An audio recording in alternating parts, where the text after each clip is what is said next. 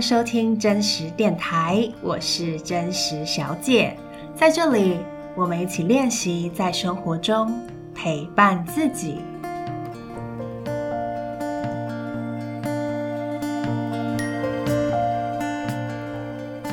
Hello，大家好，我回来了。呃，不管你现在是可能第一次收听真实电台，或者是真实电台的老朋友，就是你之前就已经收听过了，甚至是每一集都收听的人，都非常的欢迎你。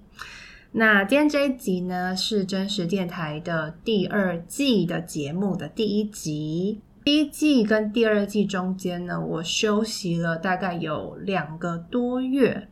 我大概从七月中开始。暂停更新真实电台，然后一直到现在已经十月初了，呃，才重启了第二季。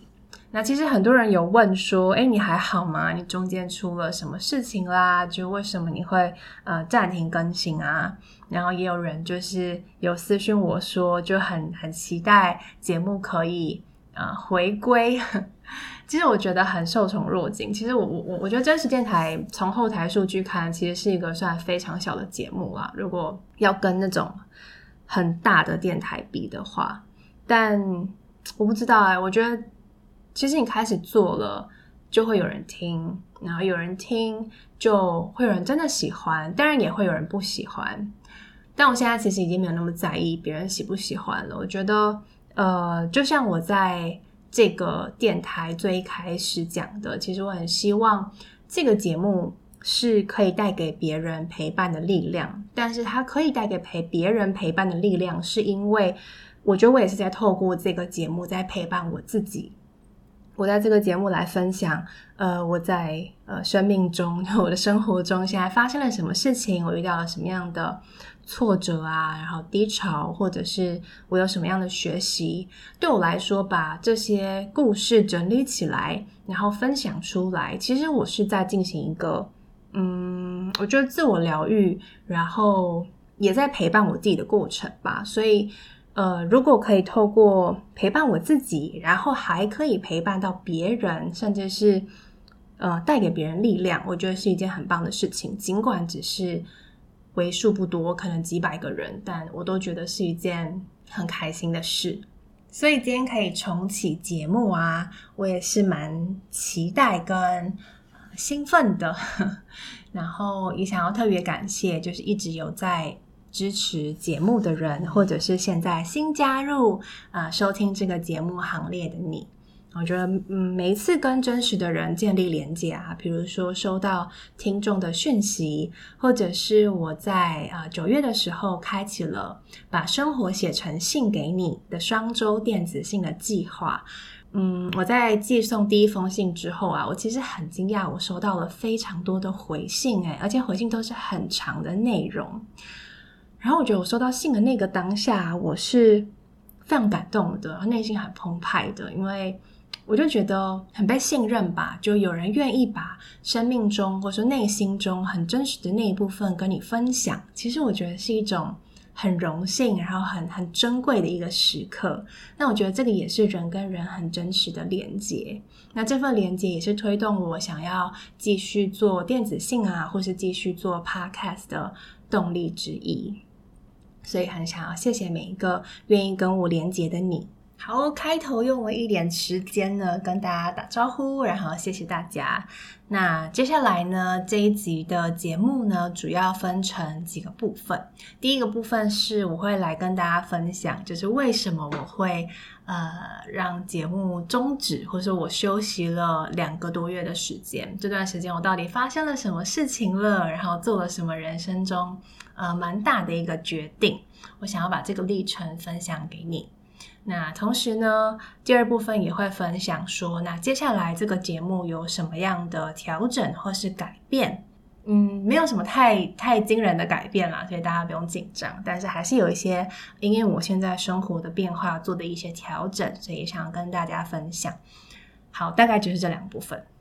好，那首先呢，我就要来分享说。为什么我七月中突然决定要中断更新我的 podcast 呢？原因是讲的，就是很简单来说，就是我七月那段时间其实状态蛮不好的。呃，大概这个不好，大概持续了几个礼拜吧，就是处于一个蛮迷失的状态。那其实当我状态很迷失，然后没有什么能量，或是不太肯定的时候，我就会，我那时候就不太知道怎么分享，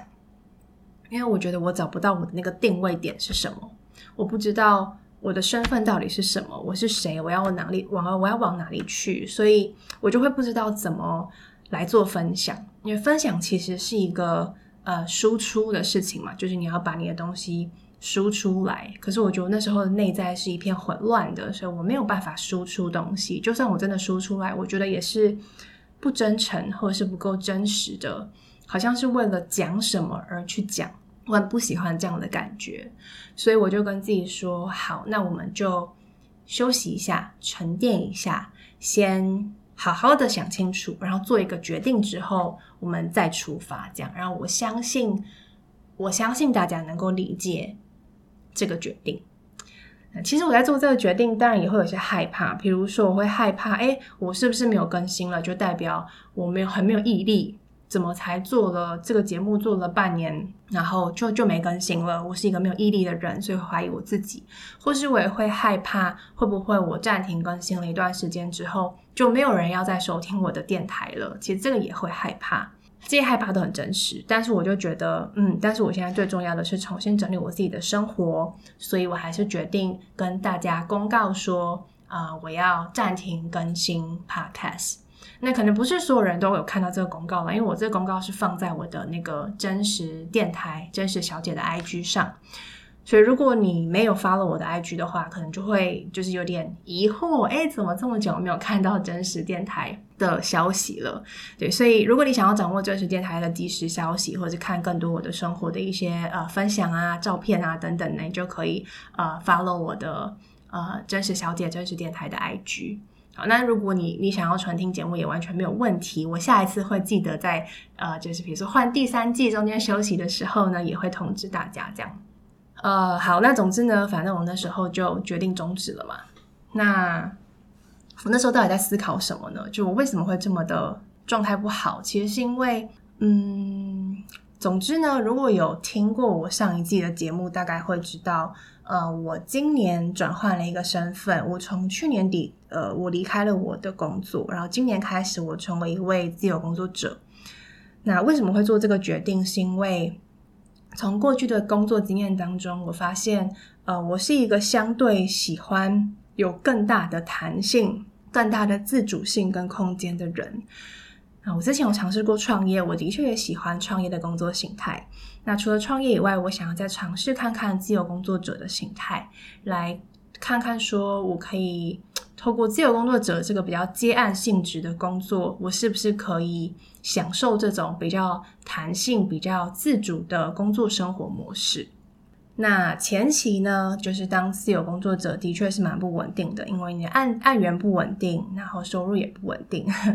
到后期呢，其实到大概今年年中的时候，我终于就是有了比较稳定的收入，因为我现在同时有那个两个兼职的工作，然后又有一份顾问的工作，所以它让我可以有比较稳定的收入。但因为他们的工作性质同时又是比较弹性的，不需要一定进，不需要一定要进办公室，然后没有固定的工作时间，我只要。安排好，然后把我的分内的手边的工作完成就好了。所以我觉得它又符合我更弹性自主的工作形态的这个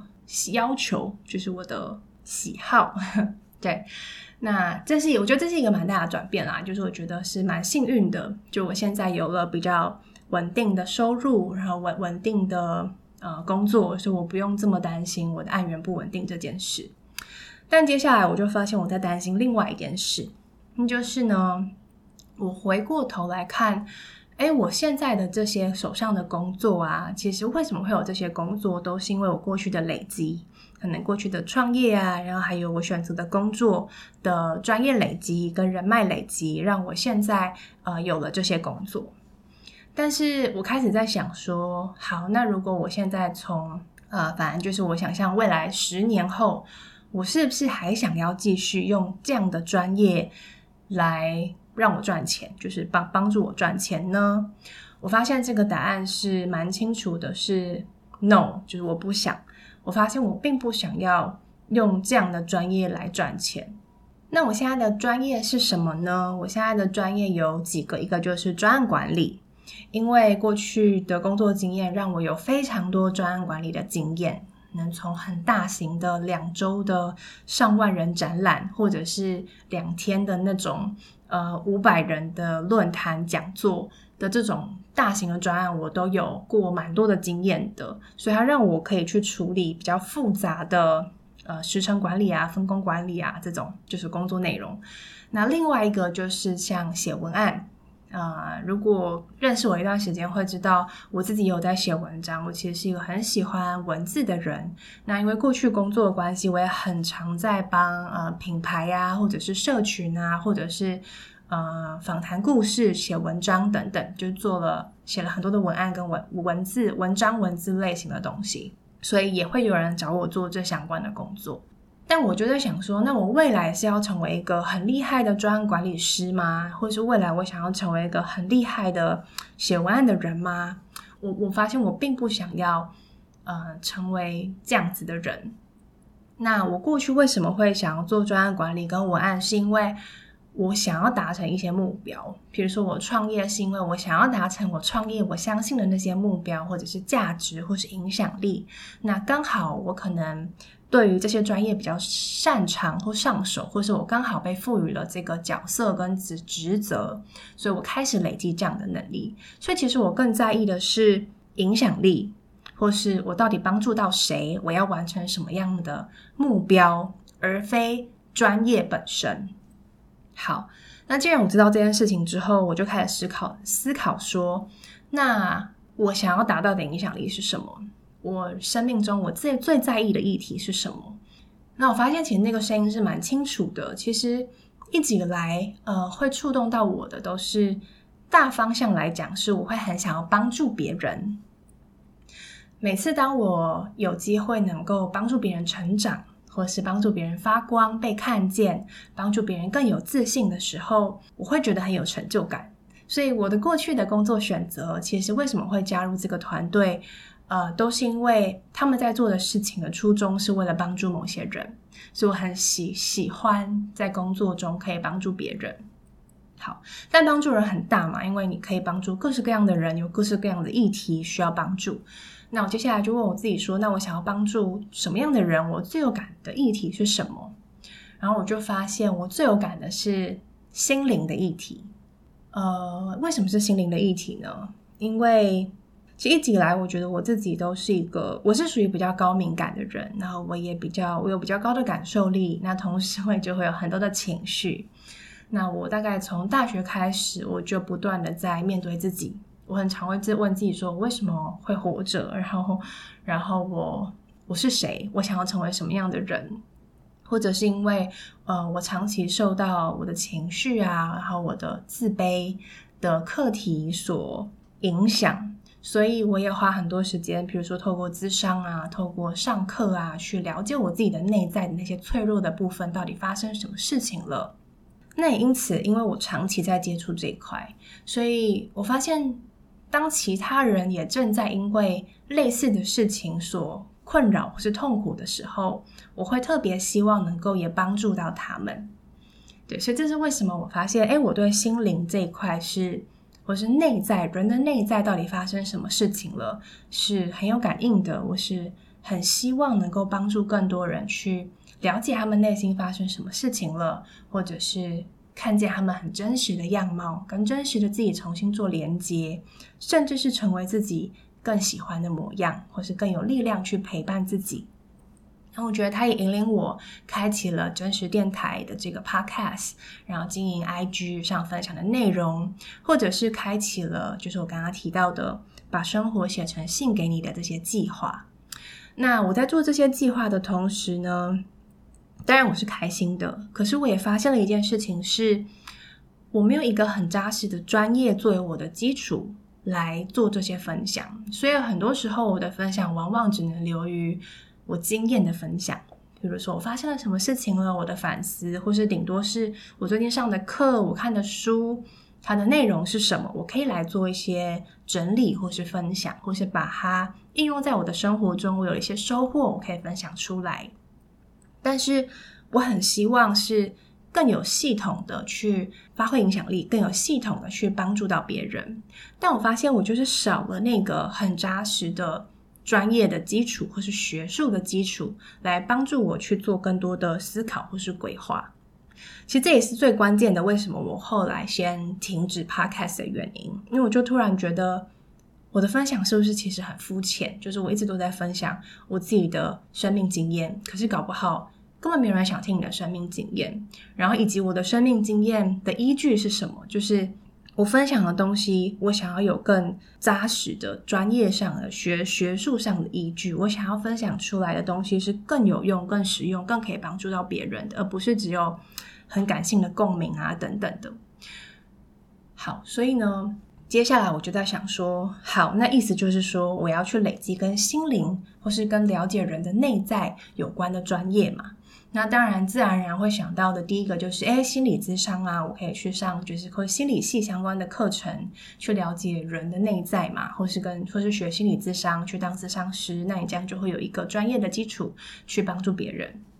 但因为我同时其实也相信，语言不是一个唯一可以去表达自己或是探索自己内在的方式。虽然说，其实我自己是蛮擅长语言的人，因为我从以前我小时候国小就被训练呃演讲啊、朗读啊，然后自己又很喜欢书写。其实对对我来说，驾驭语言这件事情并不是这么困难的。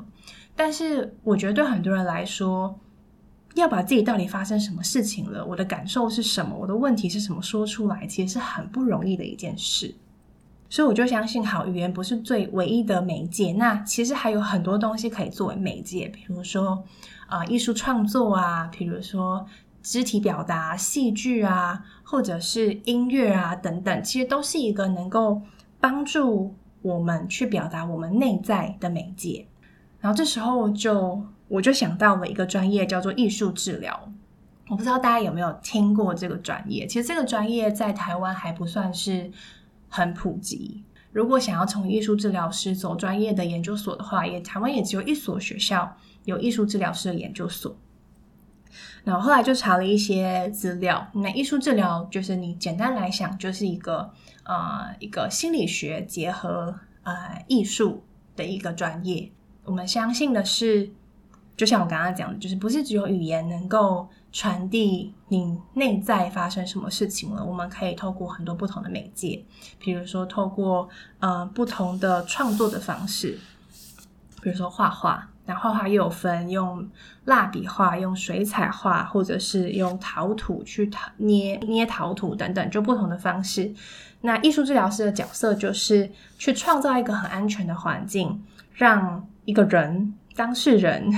他可以去选择要用什么样的媒材去创作、去表达他内在发生什么样的事情了。那当然，艺术治疗师会提供一个适当的引导。因为我们其实很多人都很害怕画画啊，觉得自己画的很糟。可是艺术治疗其实跟你画的好不好完全没有关系。它是在这个过程中，艺术治疗师就会引导你，然后他会去观察你在这过程中的每一个选择，你画的东西，去看见说你的内在可能发生了什么事情了，去跟你的内在去做一些对话，也帮助你透过你的画作去更了解你自己的内在。那它其实是一个，也是跟智商一样，它不是一个哦，我今天来画一张画吧，然后你就会变得超棒。它其实也是一个很不断，呃，需要一段时间的过程，然后慢慢的让你去更理解自己，然后甚至是呃去疗愈你自己这样。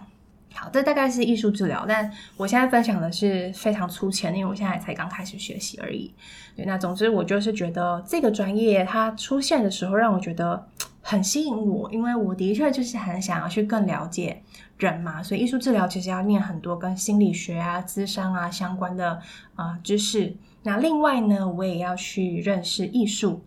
嗯、因为艺术治疗师需要去认识不同的媒材，你才能够去知道说，当你遇到不同的个案、不同的当事人，你要用什么样的创作媒介去。呃，艺术媒介去引导它是最合适的，所以我其实也要对艺术创作的各种媒材有不同的理解跟认识，还有掌握。好，所以呢，我就觉得这个专业是很棒的，因为我小时候也是一个很喜欢画画的人。我觉得我一直以来都没有机会去真的认识艺术，真的认识创作。那如果今天我有一个机会，真的是重新去探索艺术这个领域或者创作这个领域的话，我觉得也也是一件很棒、很开心的事情。那基于这个思考的历程呢，我就觉得，哎，艺术治疗好像是一个，真的是一个蛮适合我的一个专业，就很吸引我，我很想要，呃，往这个方向学习。好，可是呢，当就是 想到这边的时候呢，我的另外。心里面有又有另外一个声音出现，就是很多的担心跟恐惧吧，就会觉得啊，可是因为我后来就查了一些艺术治疗的资料，然后我就发现，哦天哪，因为我其实不是相关科系的，大部分人去念艺术治疗可能都是哎，本来是美术啊、艺术相关背景，然后转去念的，或是本来是念心理啊、咨商、社工相关背景，然后转去念的，但我过去是念商的。我是念气管管理的，我根本就不是相关背景，所以对我来说，要光要准备这个研究所，其实就要花很多的时间。因为，呃，我是想要到国外念的，就是我不是想要在台湾，因为我自己很想要到国外生活，所以我也想要利用这个这个机会去国外生活。但我去查了国外的研究所，我需要补非常多的学分。首先，我要补十八个学分的艺术学分，也就是我要去学，比如说水彩啊、油画啊、素描啊、陶艺啊等等，总共十八个学分。而且我还要有十二个学分的心理学分，然后尤其要学，比如说发展心理学啊、人格心理学等等，这些都是在申请研究所前你就要补好的学分。但是我现在是什么都没有的状态，所以等于我如果要走这条路，我第一个我必须要先回大学去念这些课，去取得这些学分。然后呢，我才会开始进行那些准备研究所的程序，比如说我要考雅思啊，然后准备面试啊、读书计划啊、履历啊等等。那这样子准备起来，最快至少要两年的时间，我才才可能出国。那更不用说出国的那些费用，研究所非常的贵。那我是不是有机会申请到奖学金？那如果没有的话，我还可以出去念吗？就这些的担心就会一直冒出来。好，然后再来假设你非常的幸运，你考到了研究所，研究所至少要两年的时间，然后这两年呢，你要上课加上实习，然后接下来你毕业之后呢，你要累积有七百个小时，或者是其实不同的国家有不同的规定，嗯，七百个小时或到一千两百个小时的实习的时数等等等规定，你才可以去考取当地的艺术治疗师的执照。那很多人大概最快可能是毕业后两年，一年到两年才可以考取到艺术治疗师的执照。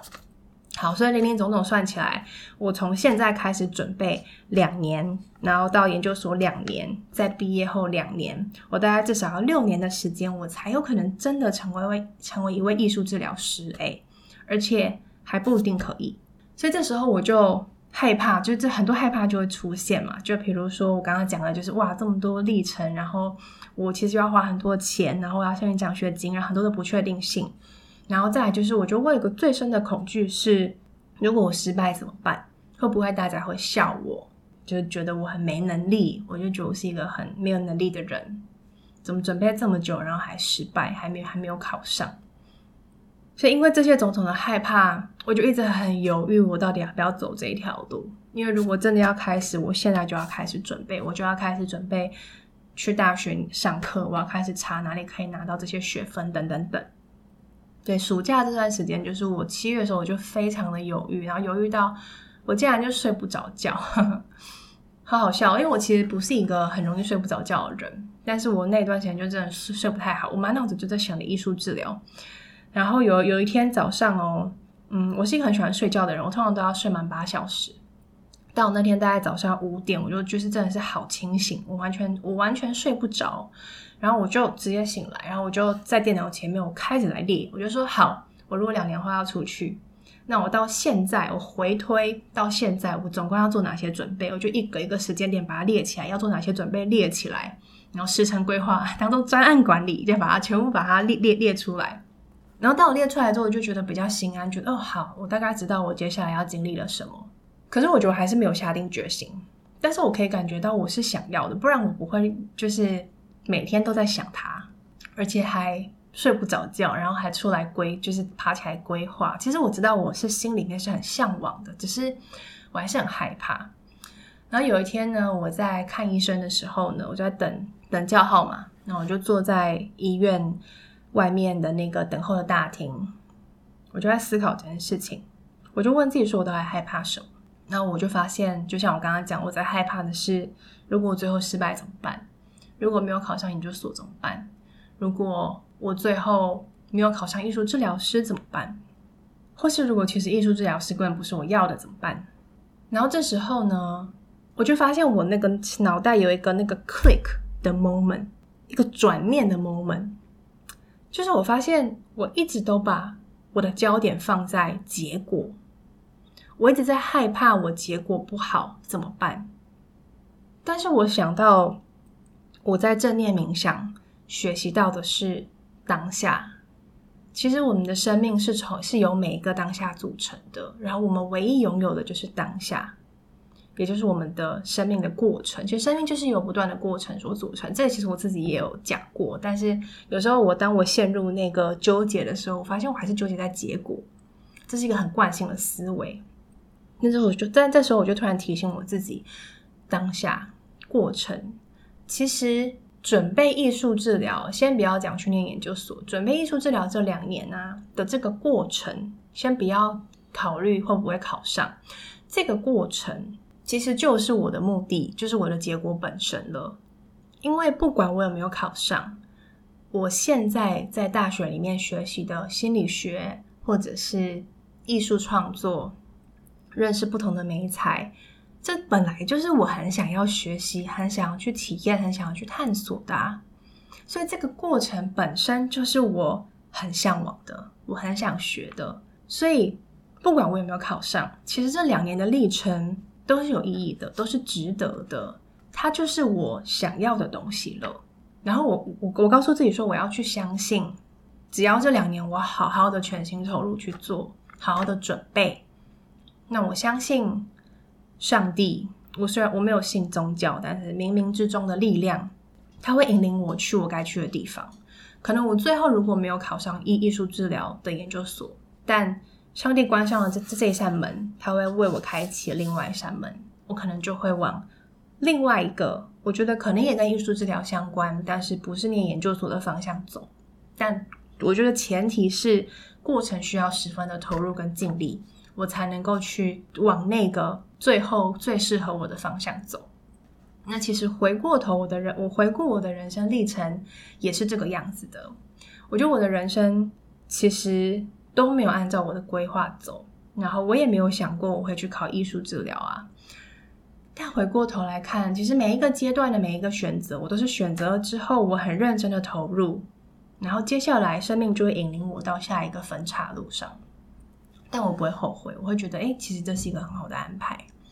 所以我也要相信，接下来这两年，只要我认真投入，就会得到最好的安排。尽管最后是没有考上艺术治疗的研究所。那我发现，当我内心这样子想的时候，我心里面突然变得很平静，然后我很清楚的知道，好，我要准备艺术治疗研究所，我们来试试看吧。所以我就开始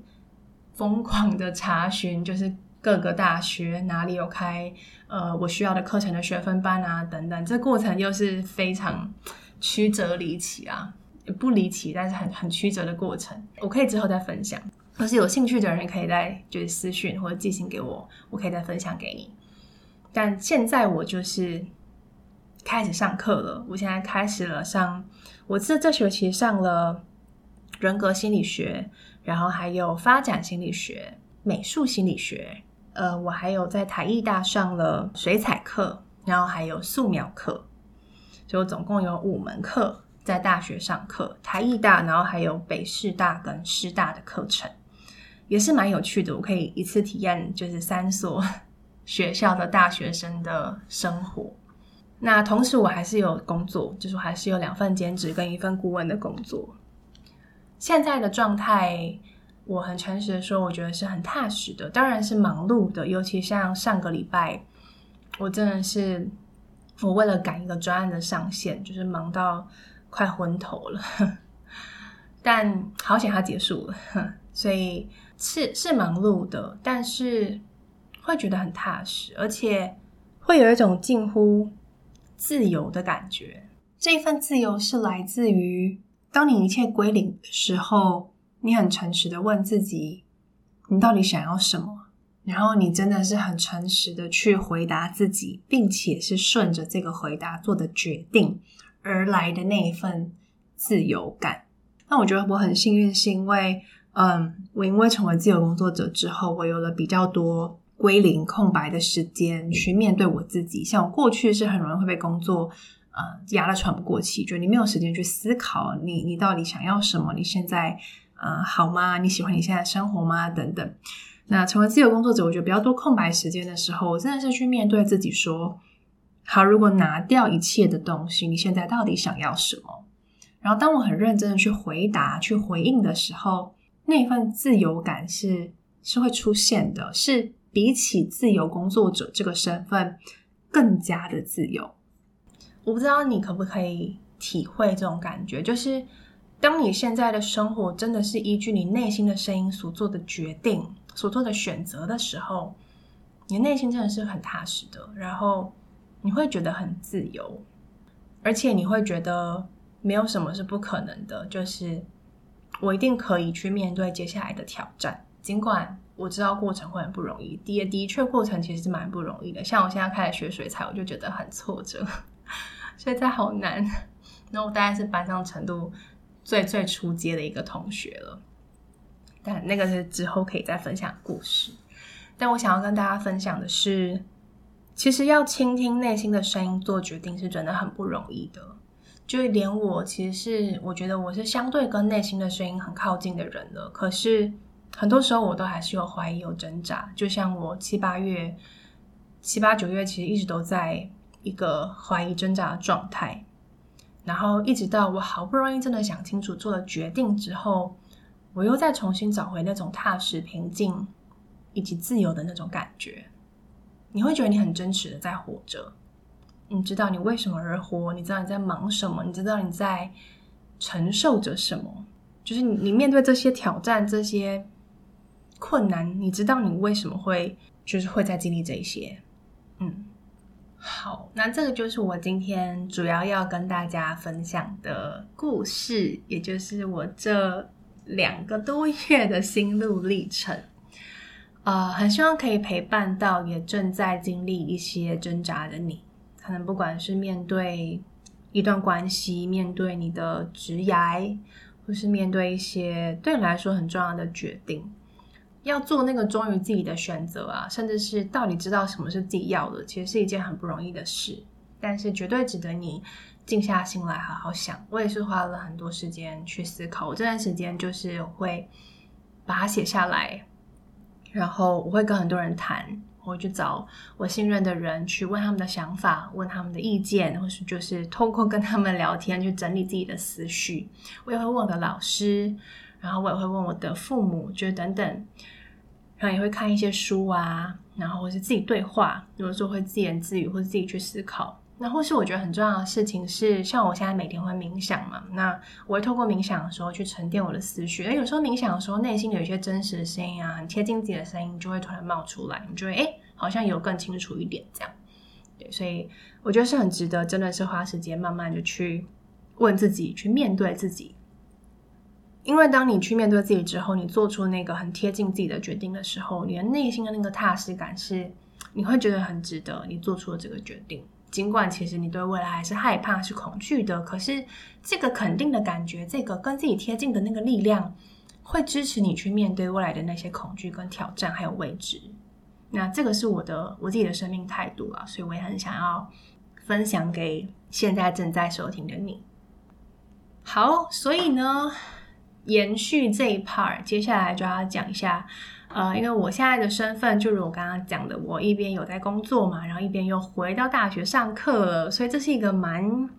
多重身份角色的生活。我接下来在我的呃 podcast，然后还有我的双周电子报，我都会来开始分享这样的生活到底实况是什么，发生了什么事情了，会不会很崩溃啊，两头烧，没办法兼顾啊，等等这些很真实的东西，我都会分享出来。然后接下来就是也会分享艺术治疗，我会分享关于我最近学到心理学的知识，还有艺术创作，我认识的所谓的呃创作艺术之于心灵到底是什么关系，或者是我在创作上的一些历程，来跟大家分享。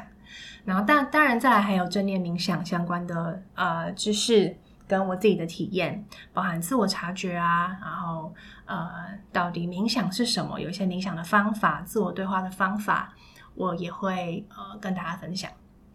好，所以接下来主要我在 Podcast 跟信件中，或是 IG 中，我分享的内容就是会分成这三块。好，那接下来还有一个小小的转变，就是接下来我的 Podcast 会改成两周更新一次。呃，真的是很不得已的决定，因为呃，要一边上课一边工作，一边经营 IG 跟 Podcast，其实我觉得一周更新一次对我来说应该会有很大的压力，所以在这边跟大家报告，接下来就是两周会更新一次，然后我就会随着把生活写成信给你的这个电子信呢，也附附在这个信中，然后让有订阅信件的你，不只可以用文字的方式去。呃，带给你陪伴跟力量，你也可以通过 podcast 的方式，可能你在做家事啊，或者通勤的时候，你也可以一边听。好，所以因为两周更新一次，所以每一集的长度可能也会加长一些，这样。好，所以如果你还没有订阅，把生活写成信给你的电子信呢，记得去订阅哦。我会把它放在这一集的那个节目介绍里面，然后或者是你到那个真实小姐的 IG 也。我的 IG bio 的连接，你也可以订阅我的电子报，真心推荐。也很欢迎你在订阅之后可以回信给我，我我会希望可以回每一个人的信，但是因为现在订阅的人已经超过两百个人了，所以嗯，如果真的回信我收到的回信太多的话，我你可能要等一下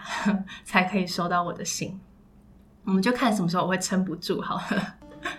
好，但我还是很欢迎大家回信给我。好，那今天的分享就到这里告一段落。那一样，如果你对今天的内容呢，你有一些回馈啊，或者你有很很想共鸣，很想要分享你自己的故事给我，都欢迎你到 IG，你可以私讯我，或者是你也可以寄到真实信箱给我。那如果你喜欢我的节目的话，欢迎你分享给身边的朋友，或是帮我去 Apple Podcast 评分留言哦。好，那我们就下次见喽。